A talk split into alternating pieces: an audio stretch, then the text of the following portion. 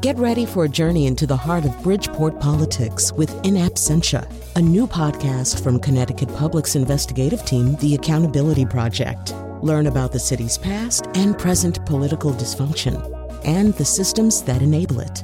Tune in wherever you get your podcasts. Funding provided by Joe Zimmel and Valerie Friedman. You're about to hear a rebroadcast of Where We Live. It was originally recorded September sixth, twenty nineteen.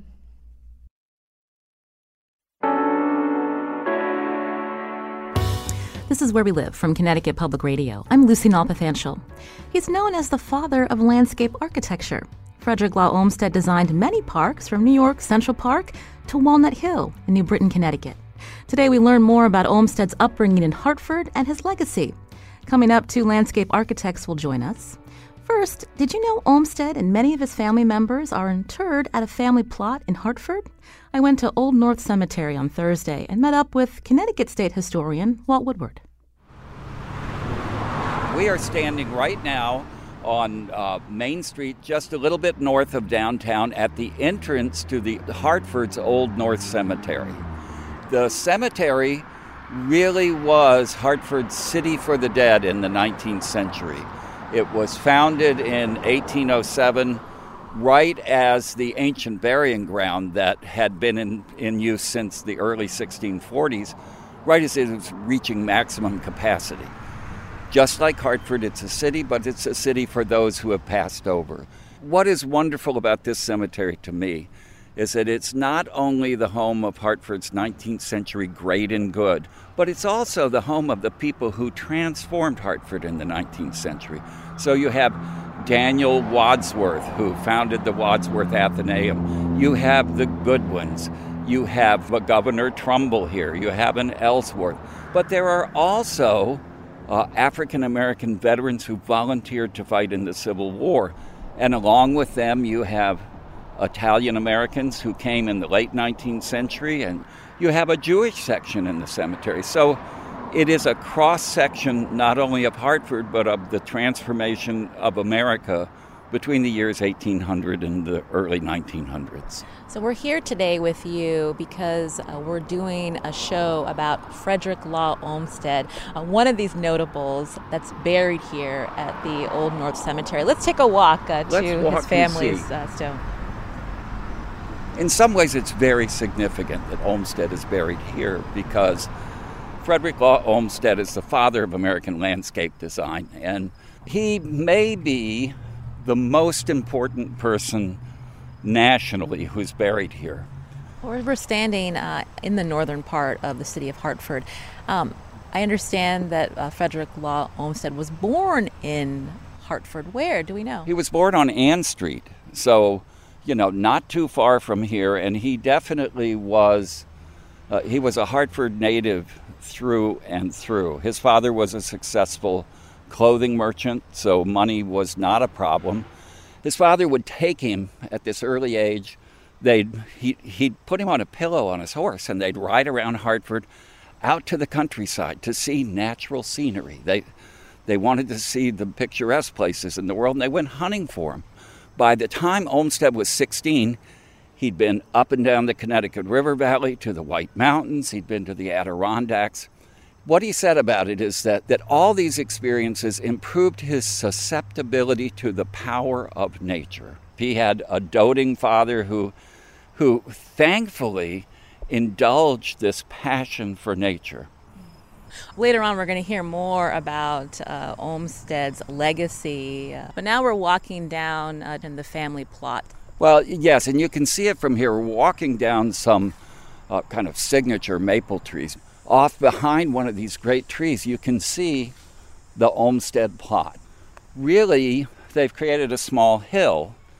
They've built a vault into the hill. There are two big pillars on the side, a center pillar with family names on it, and then it almost looks like doors across the front. They cover the vault where twenty-one Olmsted family members are buried. I was surprised that it wasn't bigger. It's subdued, but it's not small. You know, it has it has real scale and heft. It just doesn't dominate. It doesn't jump out at you. And that is in keeping with his sense that it is the larger landscape that influences people in ways they're not even aware of. It's almost a subconscious power. This is an idea that he was influenced in developing by another person who's buried in the cemetery here, Horace Bushnell, of Bushnell Park. Bushnell was probably Hartford's leading nineteenth century theologian. He had this interesting view of how people reacted to other people. He felt that you will pick up my character regardless of however much I try to fool you. And it's that that subconscious awareness of things that helps you understand people and tells you who you're going to like and who you won't.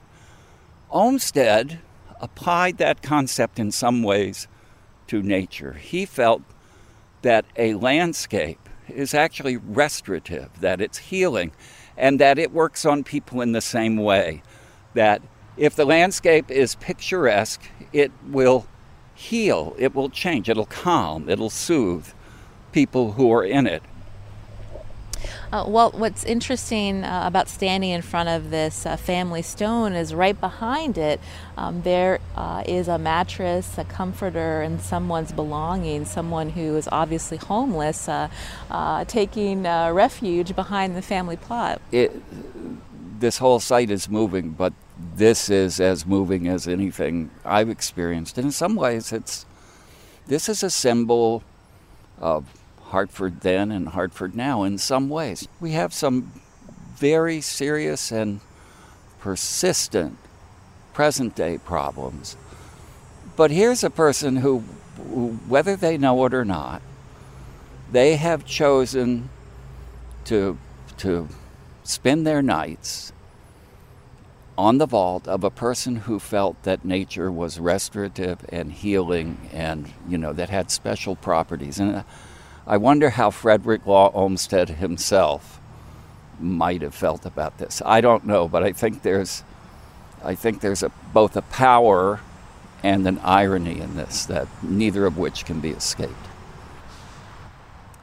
That was Walt Woodward, Connecticut State historian, showing us the Olmsted family vault, where renowned landscape architect Frederick Law Olmsted was interred in nineteen oh three inside Old North Cemetery in Hartford. Now, we're learning about Olmsted today. Did you know about his Connecticut roots? Joining me now to talk more about his life, uh, Olmsted's life, is author Justin Martin, who wrote Genius of Place: The Life of Frederick Law Olmsted. Uh, welcome to the show, Justin. Oh, thanks. Good to be here. Have you been to uh, the site of the family vault in Hartford? I have been. Um, in fact, I start when I do a presentation on Olmsted, I often start with a slide that shows that, that sort of obelisk with the Olmsted names etched into it. Uh, when you, we hear uh, Walt Woodward describe Olmsted's upbringing, uh, his special relationship, relationship with his father, tell us what you learned about Olmsted and how that shaped uh, how he ended up being this renowned uh, landscape architect. Well, as as Walt mentioned at the top of the segment, um, nature was so much a part. Although Olmsted was a city dweller, he grew up in the city of Hartford. At the time Olmsted was growing up, Hartford only consisted of twenty blocks, and so it was so easy and so quick to get out of the city and into the surrounding hinterlands, and Olmsted did that frequently.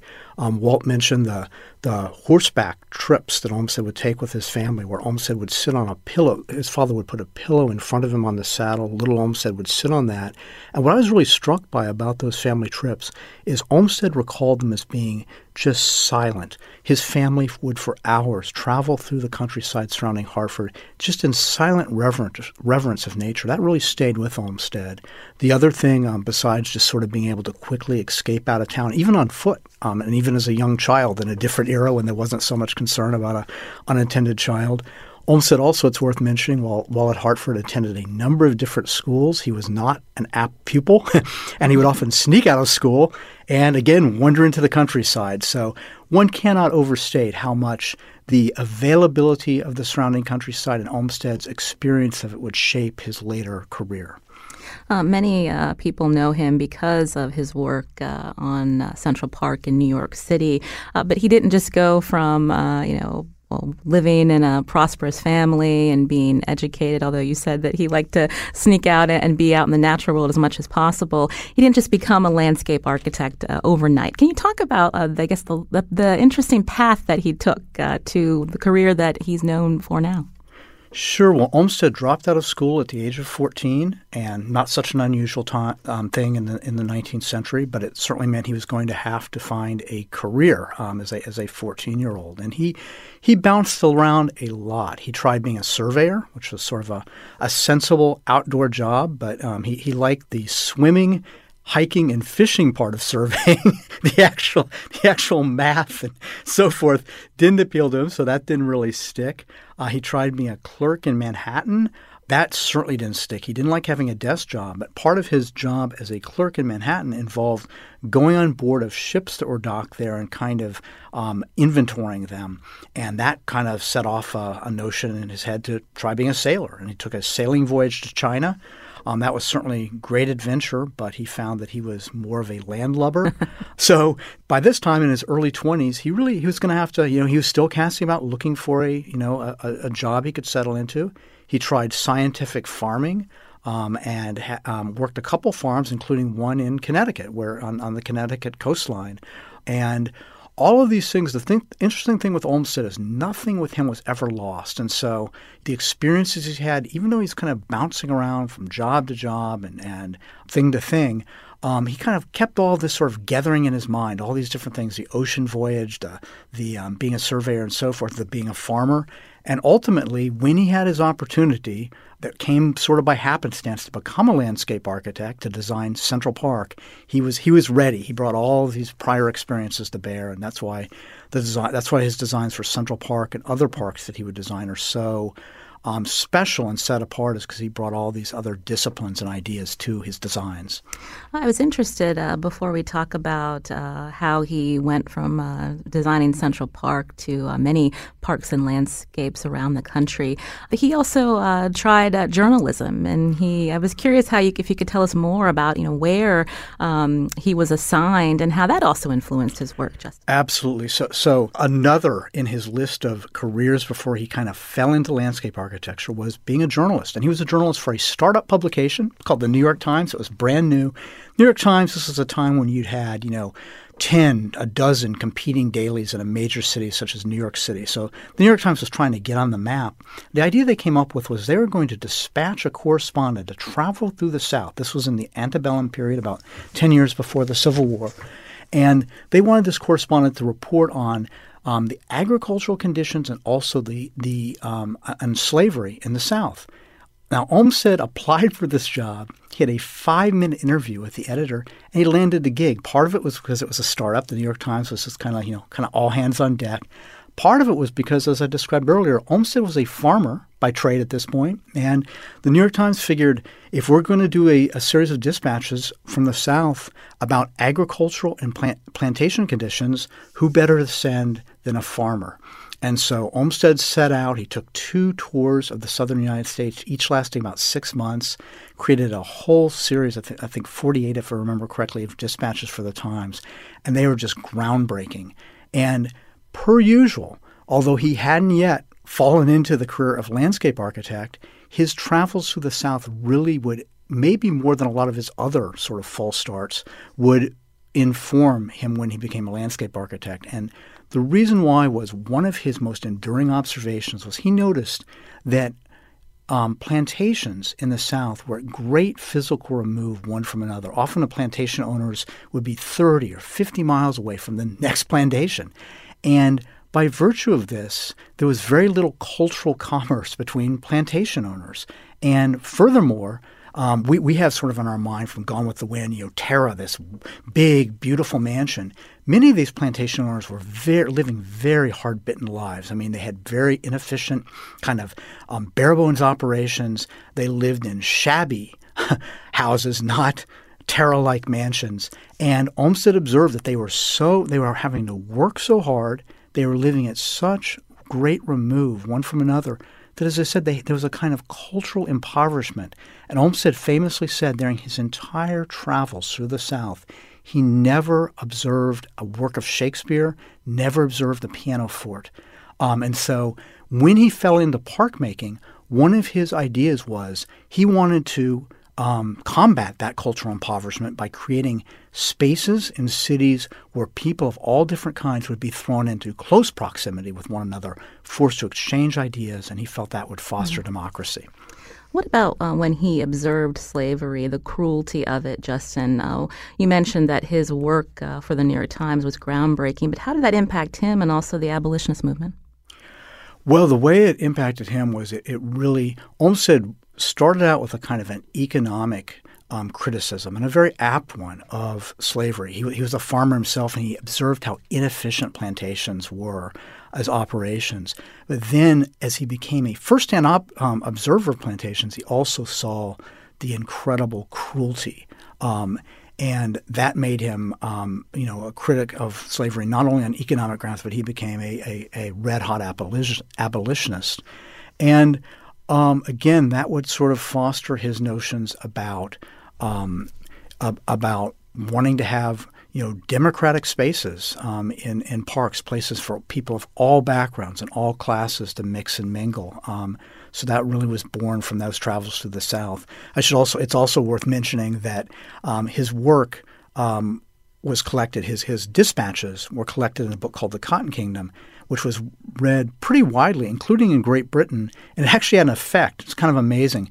Um, Great Britain was kind of on the fence at the beginning of the Civil War, and many, many things tilted Great Britain ultimately to not um, interfere on the side of the South, which is what people were concerned with because Great Britain was very dependent on cotton supply from the South.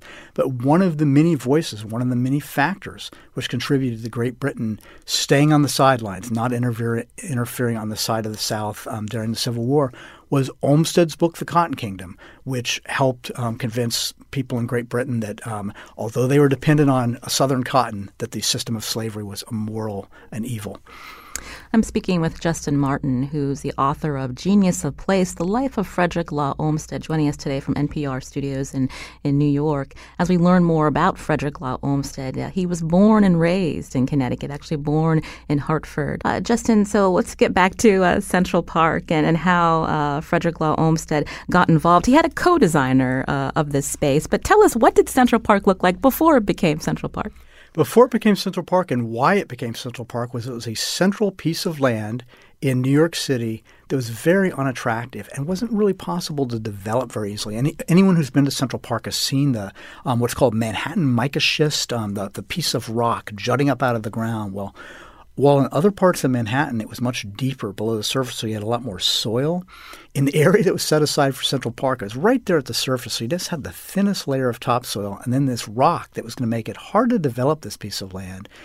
And it had, over time, um, it had become the place for so-called nuisance industries. So you had you had people living on this grounds, but they were doing things like raising chickens or raising hogs, things you wouldn't want in in um, you know the populated part of Manhattan, which at this point was beneath thirty-fourth Street. Central Park starts at fifty-ninth, what's now fifty-ninth Street. So it was kind of in the countryside, as it were, outside of the city of Manhattan, which at that point didn't extend that far north, and this piece of very unattractive land with the piece of rock jutting up out of it um, was, as I said, the home for nuisance industri- industries such as hog farmers and also people doing just disgusting things like tanneries where they are creating all kinds of chemicals and effluviants that smell bad. So they'd been pushed up to this piece of land.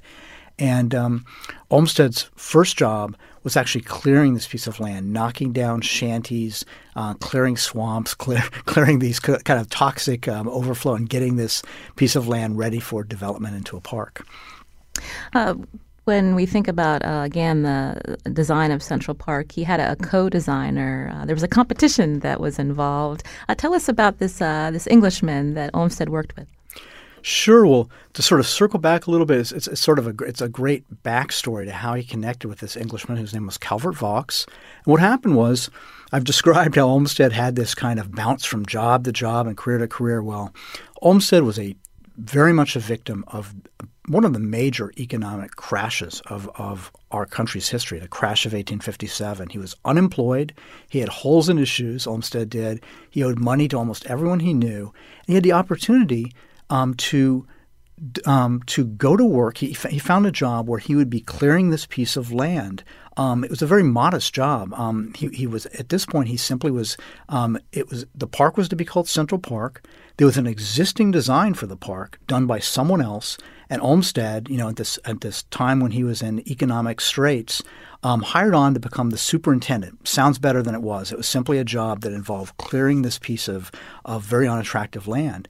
Well, meanwhile, this English-trained architect named Calvert Vaux, he perceived that the existing design for Central Park by someone else was was a very poor design. So Vaux started kind of um, um, asking the board of the future Central Park to table the existing design and to maybe have a design competition. And the board agreed. They said, okay, we'll table the existing design, open up a public design competition.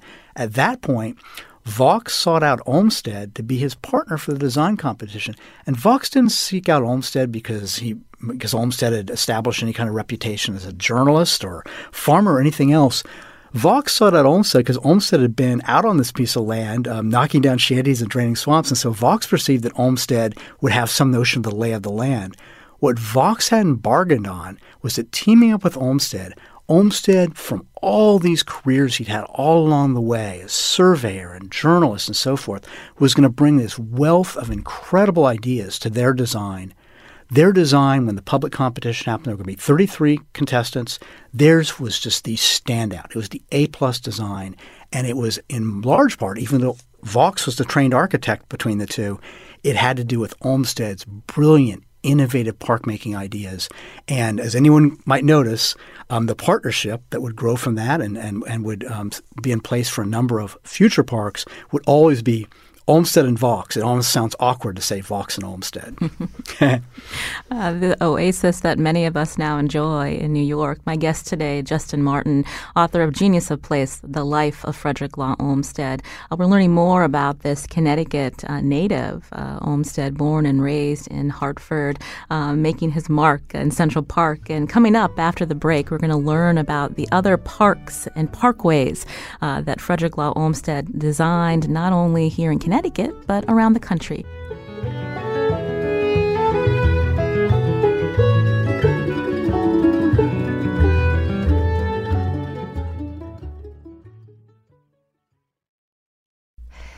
You're listening to a rebroadcast of Where We Live. It was originally recorded September sixth, twenty nineteen.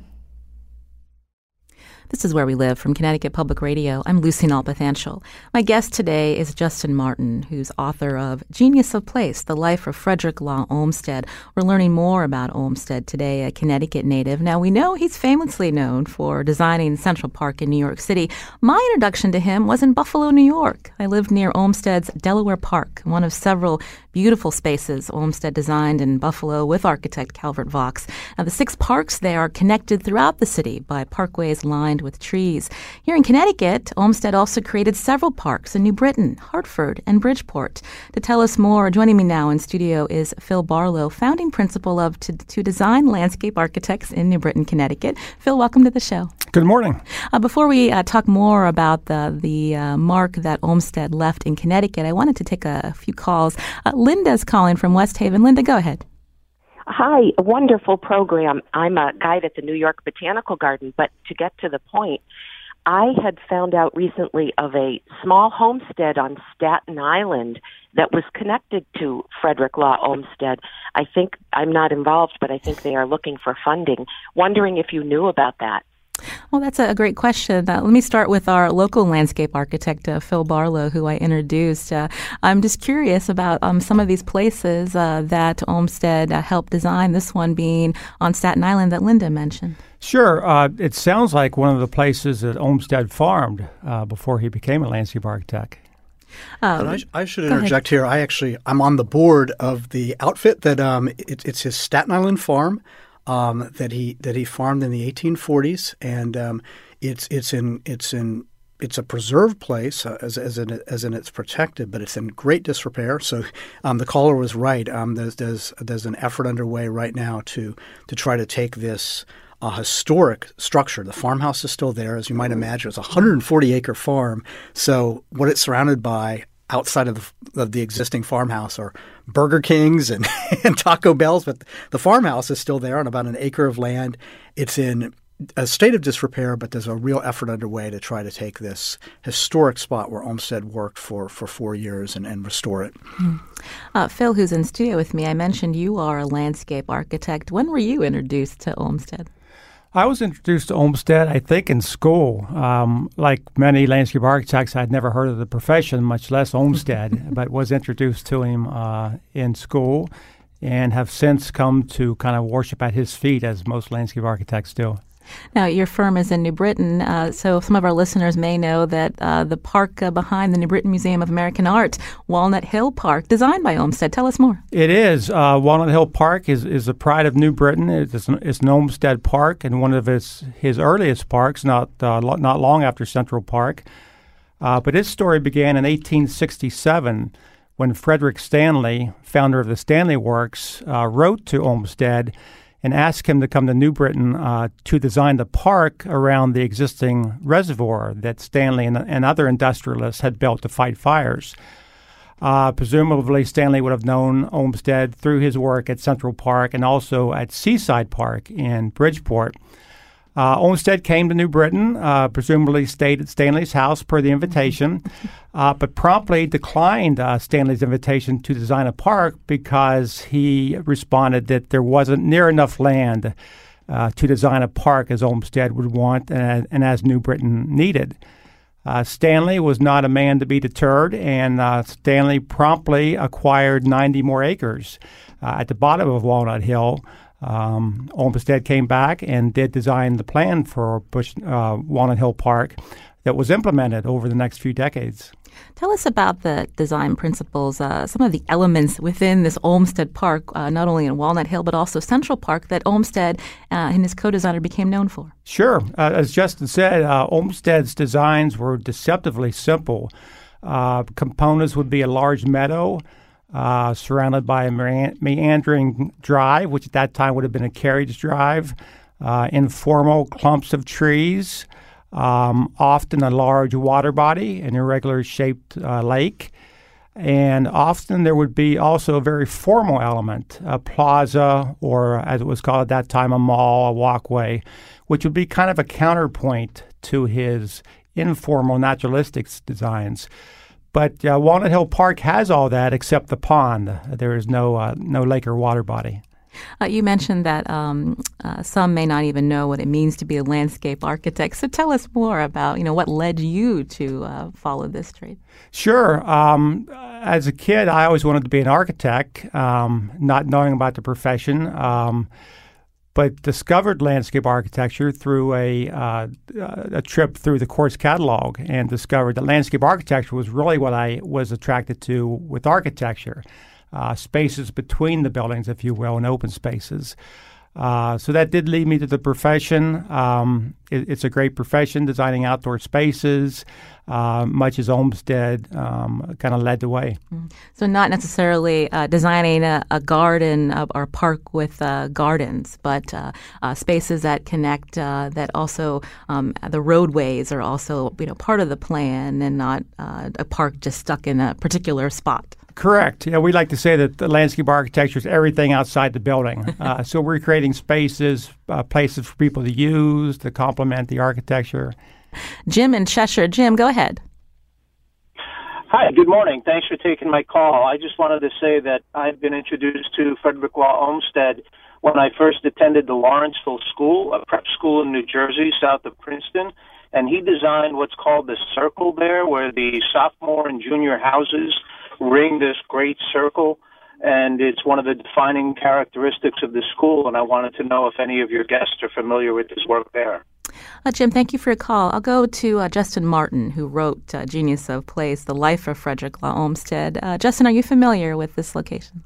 I'm not familiar with the location, but that's all to say Olmsted was such a busy person and so in demand. Um, in the nineteenth century, he did a huge amount of work on not on, and as the gentleman who called alluded to, not only um, he's remembered for his parks, but he also designed the grounds of schools, private homes, the U S Capitol, and on and on down the line. So it's it's kind of awe-inspiring when when when when you think about it. I mean, at a time before air travel or the telephone, somehow Olmsted was able to get all over the country and um, um, you know do do, sort of sort of seed the country with his various designs.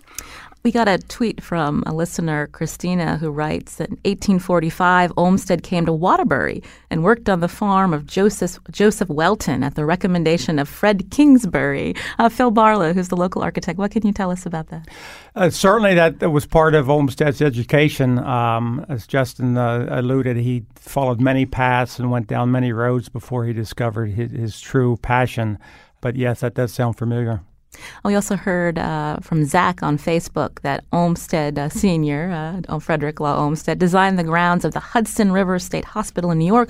Also, the Institute of Living campus here in Hartford.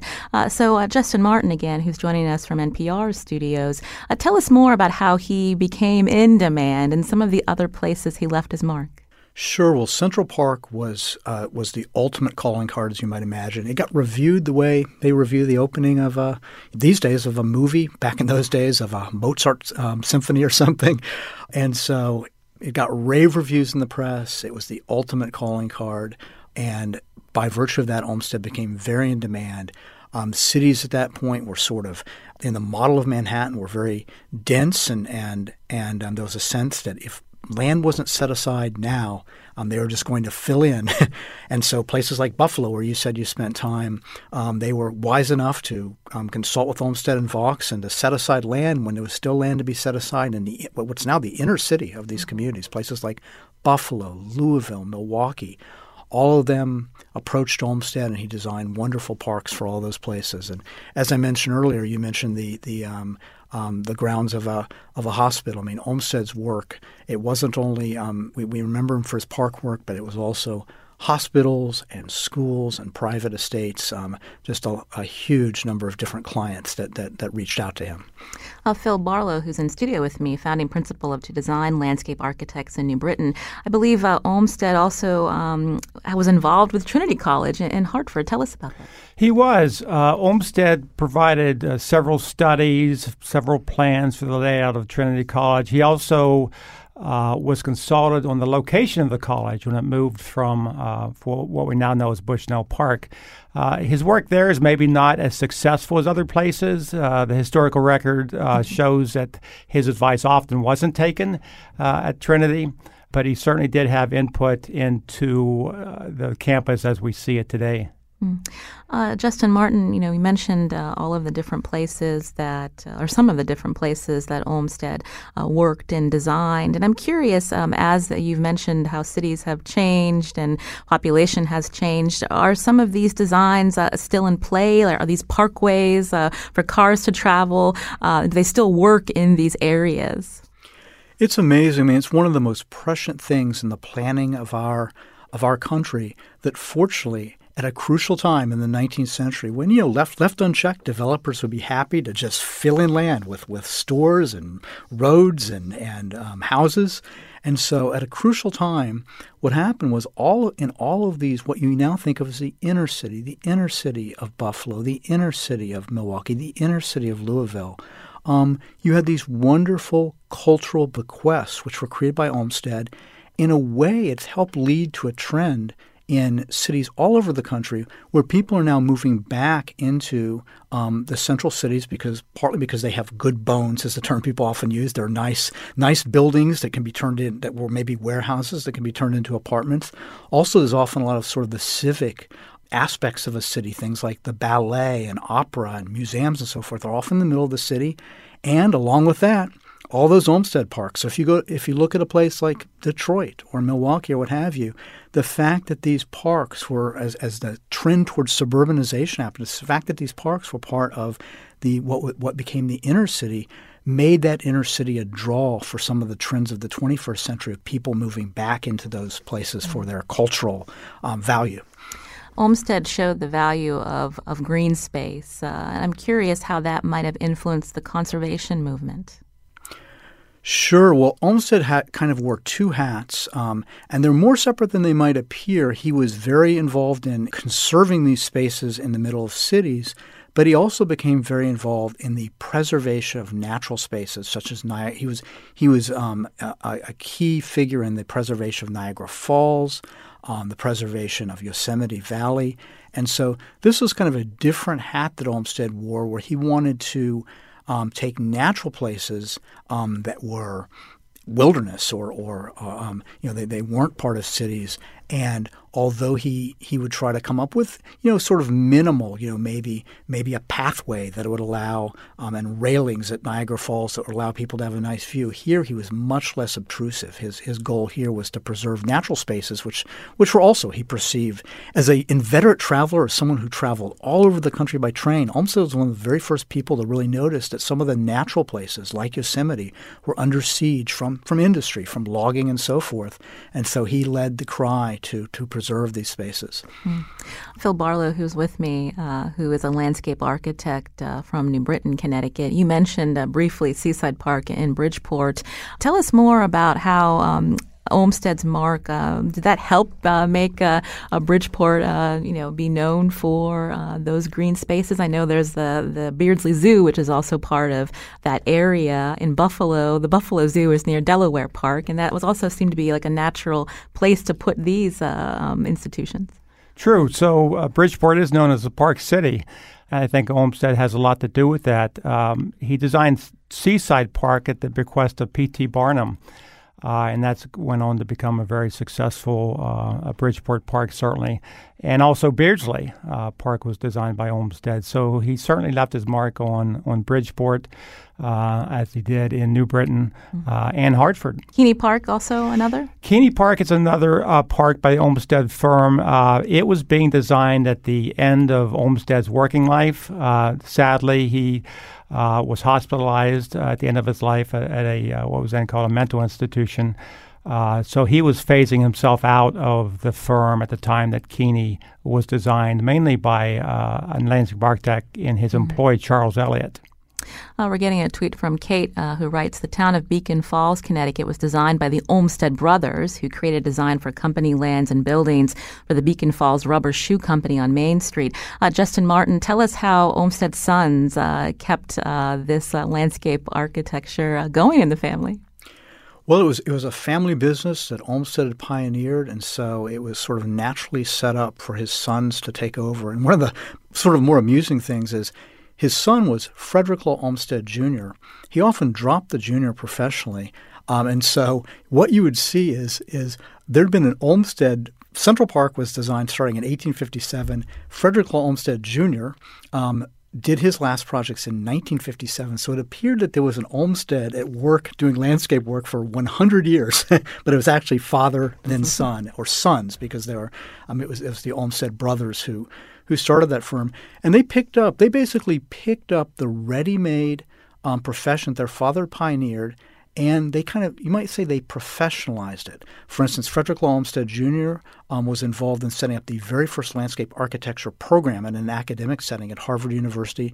Um, they um, so they sort of professionalized this industry that their father had pioneered. Um, they had the benefit of the telephone, the airplane by later in their careers. And so where Olmsted was able to cover a lot of ground, they really covered a lot of ground.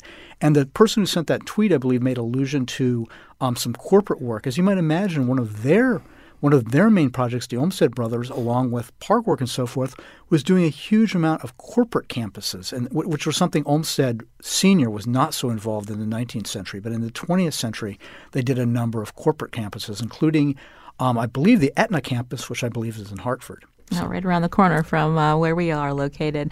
Uh, Justin Martin, again, is author of Genius of Place, The Life of Frederick Law Olmsted. Uh, he's going to stick around with us uh, from N P R studios in New York City. But I want to thank Phil Barlow, founding principal of To Design Landscape Architects in New Britain, to tell us more about Olmsted's uh, mark uh, here in Connecticut. Thank you, Phil. Thank you. Coming up, we're going to learn more about Olmsted's legacy and how uh, his designs are influencing other landscape architects. You can join us, too.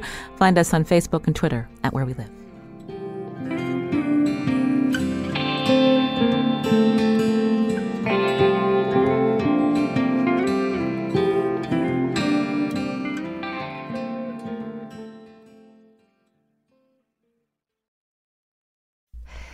You're listening to a rebroadcast of Where We Live. It was originally recorded September sixth, twenty nineteen. This is Where We Live from Connecticut Public Radio. I'm Lucy Nalpathanchil. The work of landscape architect Frederick Law Olmsted is found around the country. Olmsted was born and raised in Connecticut, and we're learning more about him today uh, from Justin Martin, author of Genius of Place: The Life of Frederick Law Olmsted. Uh, we wanted to hear more from uh, landscape architects about how uh, their work has been um, uh, influenced by uh, Frederick Law Olmsted. So we're going to be hearing from Becca Sturgis in just a little bit, principal landscape architect at Reed Hildebrand, uh, who runs their New Haven office. Uh, but uh, Justin, when you've been doing your research, I'm curious, um, when people think about Olmsted today, are they aware of all of the places uh, where he designed? They certainly aren't. The, the list is just massive. He was he was a really um, – he had sort of scattered energies as a younger man. He focused those energies as a landscape architect, and it is remarkable, particularly in the nineteenth century where he was restricted to horse and train travel, how many places he went and how many projects he was involved in. And just to give a partial list, I mean, everything from the campus of Stanford University all the way out on the West Coast to the Biltmore Estate in Asheville, North Carolina, um, a massive sprawling estate um, that was owned by William Vanderbilt, then the richest man in, um, um, in the world, um, to um, parks in Milwaukee, to the grounds of the um, Capitol um, in, in Washington, D C, Um, so he he he spread his work far and wide, kind of like an app, a Johnny Appleseed of landscape architecture. uh, Becca Sturgis is now joining us by phone. Becca, are you there? I am. Hello. Uh, thank you for calling in today. Uh, we were learning about uh, how uh, Olmsted has done so much in our state of Connecticut and how he found inspiration from his upbringing uh, in Connecticut. I'm wondering um, uh, when you were introduced to Olmsted and how that influenced your work. I was introduced to Olmsted, I think, when I was, you know, about three in New York City. Um, and I was playing in Central Park, and uh, I, I think basically overheard my mother talking to someone about why the park was so great. And um, I don't remember her saying Olmsted, but I kind of remember coming to a stop and being like, oh, this was this was made. And I think that's the sort of moments that I think many of us have had where you think something is a given. You think it's always been that way, mm-hmm. and suddenly you realize it was a creation or or it's been, you know, impacted.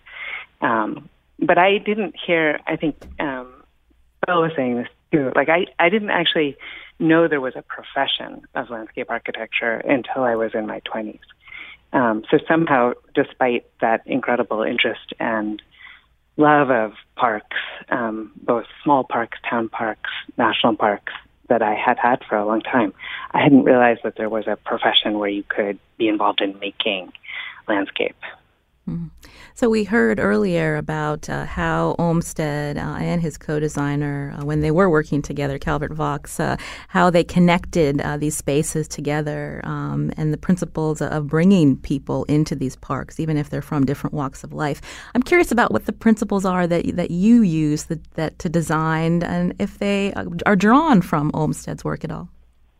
Yeah, it's such a great question, and absolutely. I think his um, something I was I was thinking about in terms of this program today is that in some ways, because Olmsted came very much out of the farming tradition in America and identified as a farmer for, you know, such a period of his life, he really thought of the land as something that was productive and something that contributed to the very essential parts of what makes life and what makes a society. And I think a funny thing has happened over the last, you know, one hundred plus years where we often have started to think of nature or plants as ornamental and in some way not essential to the functioning of our lives. And I think one of the things that Olmsted did that we constantly try and do is think about what's most essential and how can we bridge kind of natural systems and what humans need to live happy and successful lives.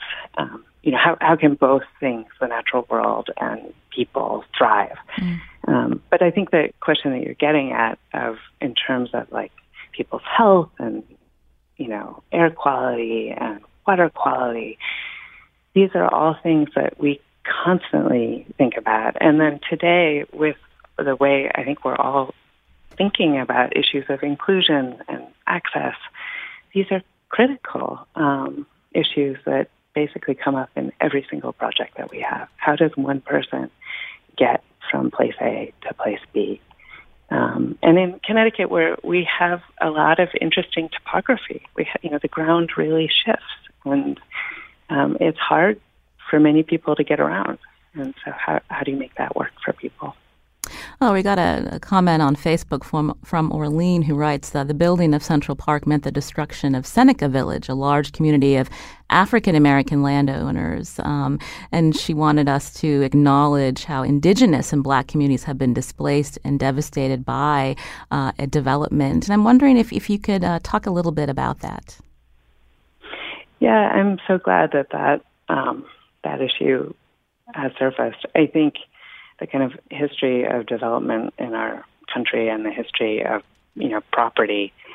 Um, and often, you know, there, people use language or even, you know, believe that they're making the world a better place, but the, some of the assumptions that are used for, you know, making these great new places um, don't acknowledge the suffering that that is, you know, happening to others. And I, I think that that happened in Central Park, but it happened in many, many other places as well. But Justin Martin's with us, who wrote Genius of Place: The Life of Frederick Law Olmsted. Justin, uh, did you want to add to that? I know you live in New York City as well.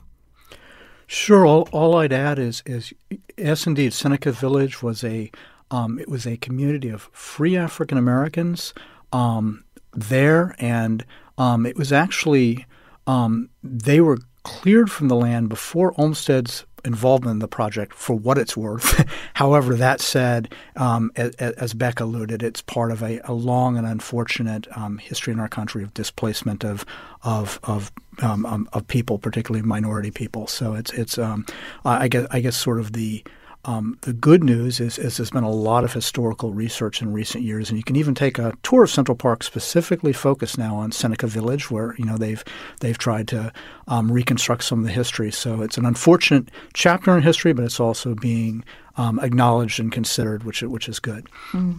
Well, we're talking about Olmsted again today, who is a Connecticut native, uh, someone who died more than one hundred years ago. You know, how should we be remembering uh, his legacy, uh, Justin? We should be remembering Olmsted's legacy. Is it's it's wonderful. It's it's still with us. That's that's that's I guess the best part of it is is um, his legacy is is a legacy of of sort of, as Becca alluded to, of, of sort of placing a value on nature, placing a value on the need for people to to um, experience nature, even if they're city dwellers. And his legacy is um, in in. countless communities across our nation, is, is still with us in the parks that people are using um, here in the twenty-first century, which is kind of amazing. Mm. Uh, Becca Sturgis is also with us again. She's principal landscape architect at Reed Hildebrand. Uh, before we run out of time, uh, Becca, you know, these days uh, there seems to be an appreciation again of nature, uh, of the urgency of how our our world is changing with threats of climate change. Um, when, as uh, we talk about Olmsted's legacy again, is something that we need to put first and foremost is the importance of nature and, and how to preserve but also connect. Yeah, absolutely, and I and I think I'm trying to understand wh- how those systems operate, right? Being kind of as sensitive to the systems that make nature work as the ones of our friends and family, so that we can kind of reconcile two different two different forces, human forces and natural forces. Mm-hmm. Um, Well, I want to thank Becca for joining us today uh, from her New Haven office, again, principal landscape architect at Reed Hildebrand, and Justin Martin, who joined us from N P R Studios in New York, author of Genius of Place: The Life of Frederick Law Olmsted. Uh, Justin, we thank you. Oh, thanks. Uh, today's show, produced by Carmen Baskoff. Our technical producer is Kyone Wolf. You can learn more about the show. Just download our podcast on your favorite podcast app.